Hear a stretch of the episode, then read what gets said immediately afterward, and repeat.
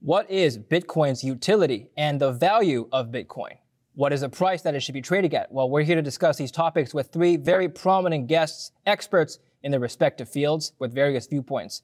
Dr. Saifedean Ammous, independent educator at saifedean.com, who is also the author of The Bitcoin Standard, Hong Fang, CEO of OKCoin, and Steve Hanke, professor of applied economics at Johns Hopkins University. Gentlemen and lady, welcome to the show. And Dr. Ammous, it's your first time. Welcome to Kitco. Thank you so much for having me. It's a pleasure, pleasure to be on. It should be a fun uh, discussion about Bitcoin. I know you have all very good opinions and viewpoints on how people should perceive Bitcoin and the role that it plays for investors. I like to start with Bitcoin's utility and its intrinsic value because that is a foundation of this discussion. Um, Hong, ladies first you have written an essay about uh, this very topic and why you think Bitcoin should reach $100,000. Is that still your price target, Hong? Short term, yes.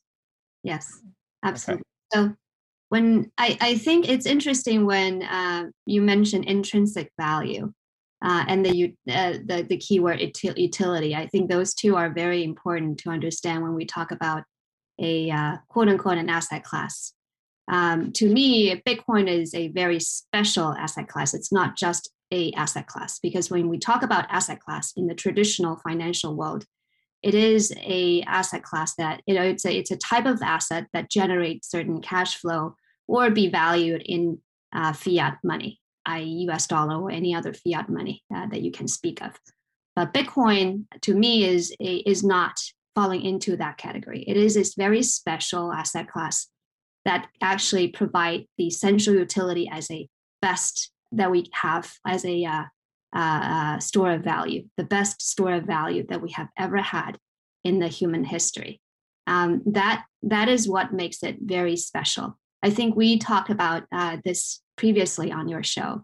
Mm-hmm. Um, the, the reason that Bitcoin is very special and unique, and compared to gold and many others historical store of value format that we've seen historically, it is very scarce, right? It is divisible, it is durable, it is fungible for many other things. But the most important thing about Bitcoin is that it takes out any third party uh, from the creation and management of this asset and make it very censorship resistant, make it free from inflation, which has been the most, um, uh, uh, the biggest uh, uh, quote, quote unquote evil, if you will, that has plagued our financial system and our currency system historically. So that's how I've been uh, viewing it uh, compared to many other asset classes out there. It's very special. You cannot think about it as a comparable to stock or uh, uh bond or whatsoever because it shouldn't be uh, think of in that session uh, in that framework. Okay. Um, I'll let uh, each of you make a statement and then you'll have a chance to respond to each other. Uh, Dr. Ammous, you've talked about Bitcoin and how it relates to Austrian economics and its role for, uh, for investors and econom- economists alike. Can you elaborate on this concept? I think uh, you know the foundational concept of Austrian economics is the idea that value is subjective, and I think the term intrinsic value makes really no sense in the context of economics. In the context of finance, it's used to, do, to denote the value of the discounted expected future cash flows of a cash yielding asset. But that's not uh, that, that's different from how we think about value as in economics because you know a lot of things don't yield cash flow and they're still valuable. And so the value of anything comes from somebody valuing it, and that is subjective. There's no right and answer over how much a person can, can value something or they should value something. It is entirely subjective. It is down to the person themselves. So there's there's no economic value without a human being making the valuation consciously from the scarcity of the good that they're valuing. And so for me, Bitcoin has proven itself to have a value on the market for 12 years, and the market continues to exist liquid in a very liquid form. I can understand how somebody won't see value in Bitcoin for themselves. But I don't understand the idea that we can dismiss a $1 trillion of asset being held by people all over the world as not having value. Well, somebody is, you know, somebody is holding all of the $1 trillion of Bitcoin that are out there today. and they could be selling it, and they could be buying things, and they could be buying a lot of things for a hundred for a trillion dollars worth of Bitcoin, but they choose to hold the Bitcoin. So there clearly is value from it, from holding Bitcoin, and that's that's I think what economists should be asking themselves. Why? Okay, excellent. And Professor Hanke, last time we spoke about Bitcoin a few weeks ago, you made the rounds of the internet by saying that, I quote, Bitcoin's fundamental value should be zero and it's going to eventually death spiral down to its fundamental value. Can you elaborate on this view? Well, first of all, I, I did say that, uh, and, and the fundamental value of something is very different from the market value. The only objective value of anything is the market value. And the market value is, as a good Austrian, I can conclude the summation of the subjective valuations of the market participants who are engaged in buying and selling whatever it is in the market to determine its objective market price. So these are just classifications and, and terminologies that are used in economics. So the market value of Bitcoin is what 55,000 today or something something around that. I haven't looked the, the last hour, so it moves around. What do you have there, David? Do you have it on the computer? Yeah, something like that. It, it's not. It's something around fifty-five thousand. That, mm-hmm. that is the market price. That is the objective value, and that is determined by subjective valuations of market participants. And, and that's clear enough. The fundamental value of something is, and, and at the limit, whether it's generating either utility of some sort or uh, free cash flow. A, a, stock, uh, we value that by looking at uh, its free cash flow or projection of that, and that's added together by all the analysts, all their subjective valuations, and they're buying and selling and recommending, and ultimately you get a market price, which is the objective value.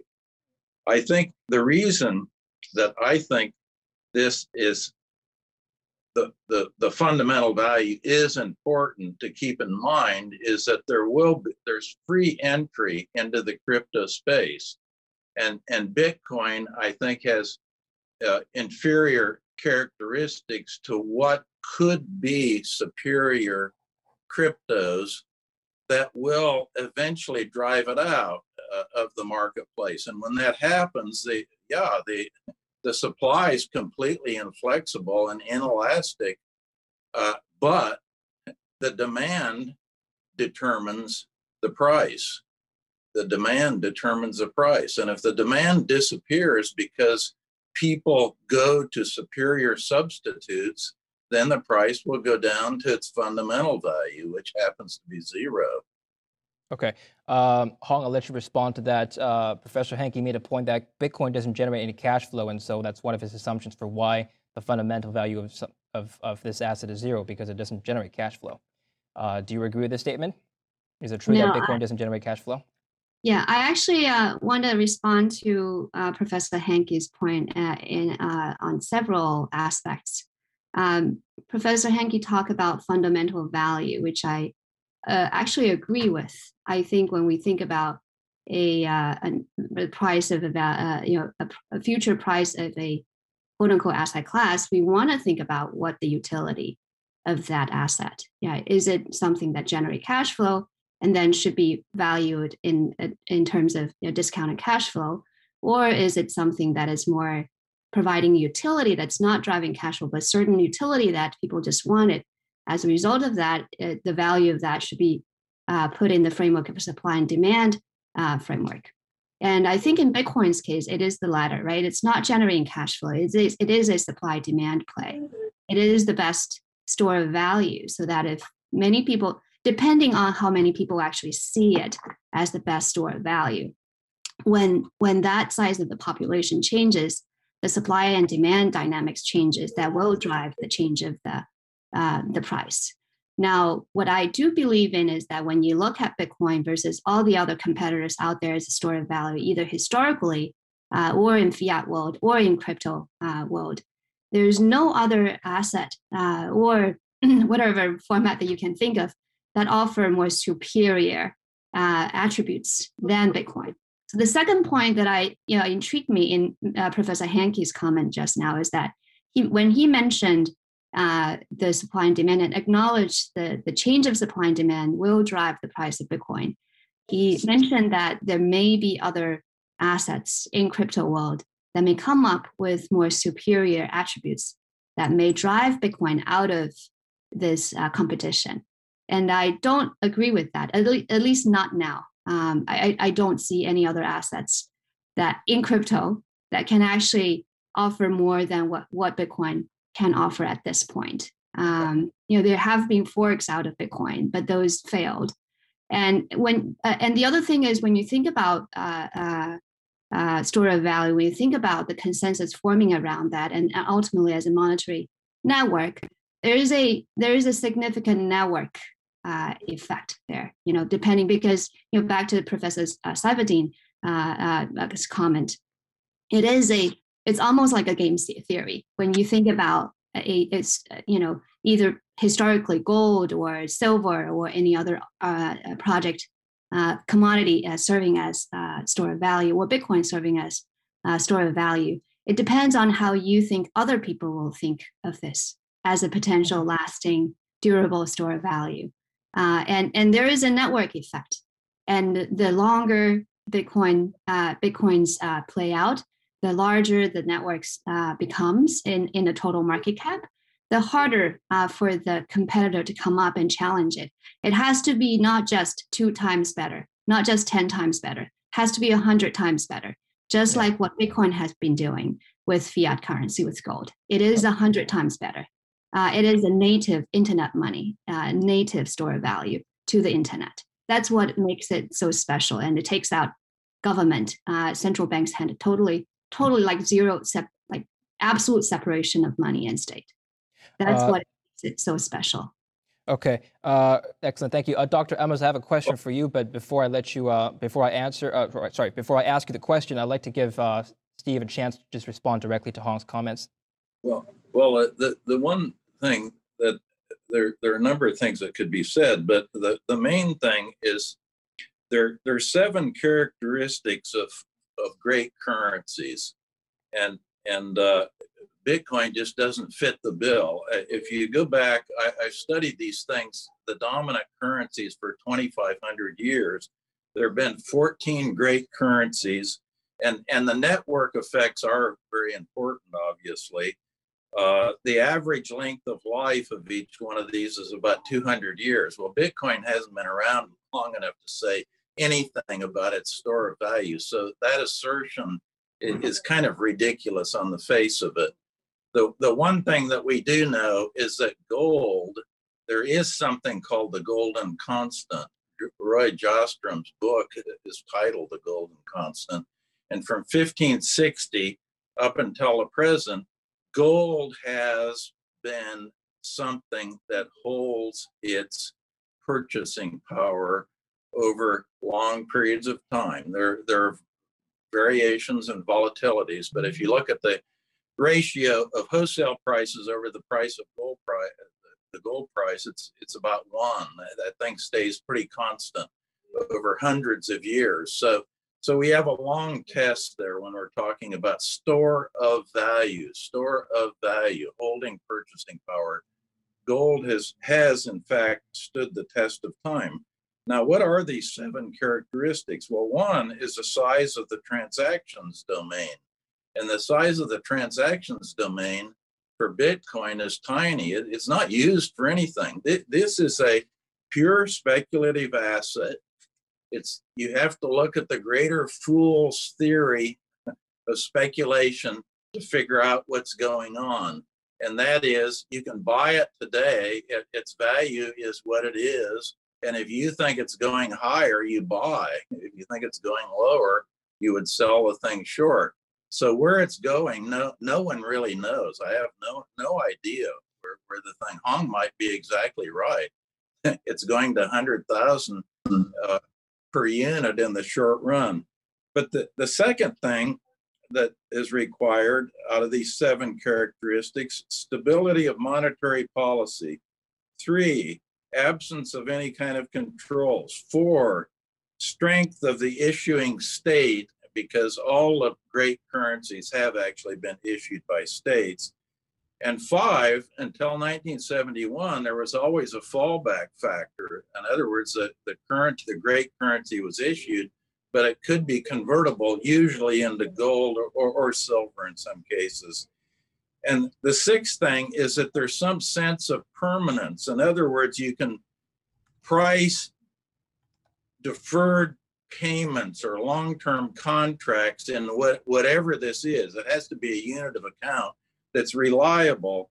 And as a result of that, interest rates are low when denominated denominating contracts in these things. Mm-hmm. So all of these normal things that have been associated with every great currency for the last 2,500 years, you just can't check the box on Bitcoin. It, it, it just doesn't have it. Okay. It uh uh, a speculative asset, and you have to think in terms of uh, a speculative asset in which the greater fool's theory is is the name of the game and and you're talking about something like the south sea bubble or the mississippi bubble of 300 years ago in the 1720s that's that's what's going on it okay. might go a lot higher okay it might uh, go a lot lower and and and by the way I I can design a superior crypto. We're, we're, we're going to talk about that in just one second, uh, Dr. Hanke. Uh, your uh, your alternative crypto, uh, Dr. Ammous. Let's uh, give you a chance to respond.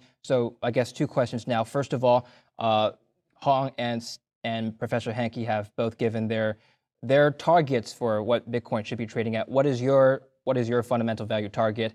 is there one for you? Yeah, and Dave, in David, response to David, David, I don't have a target. I this is a speculative asset that I have absolutely no target about.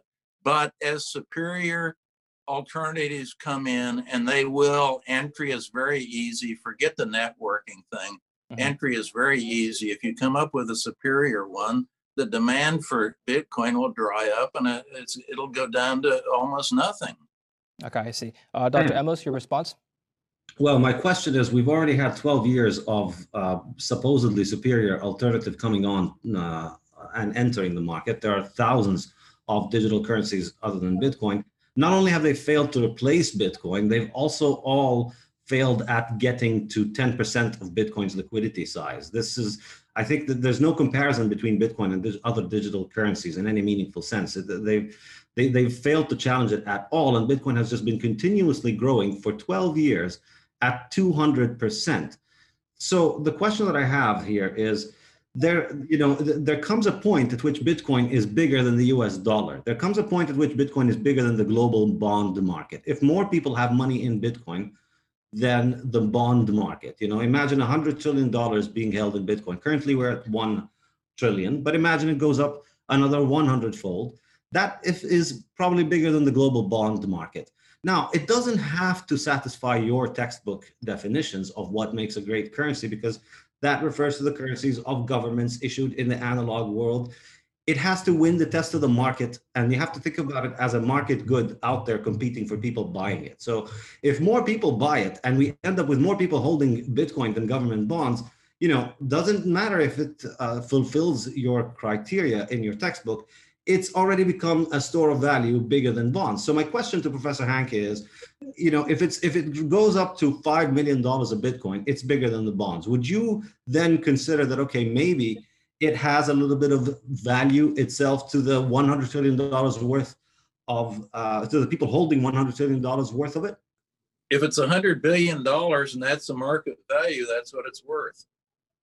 There's no question about it. All I'm saying, and you're missing the point in these definitions, it is not a currency, period.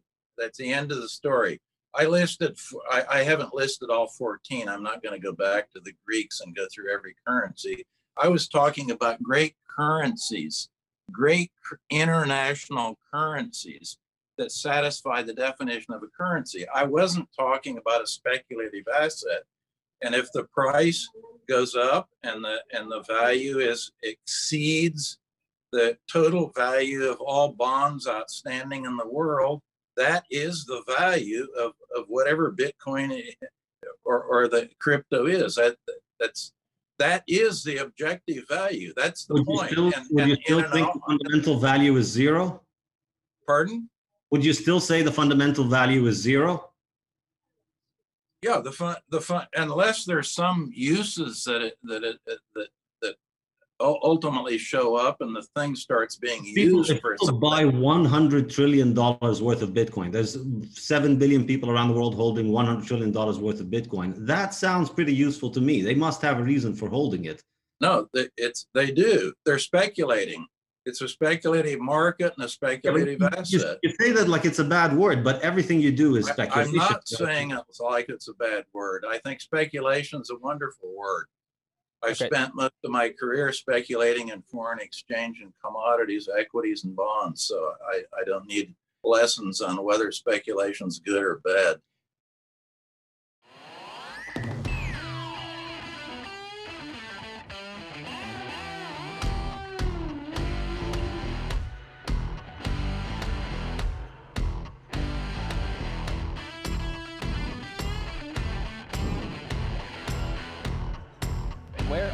Right now in the commodity cycle?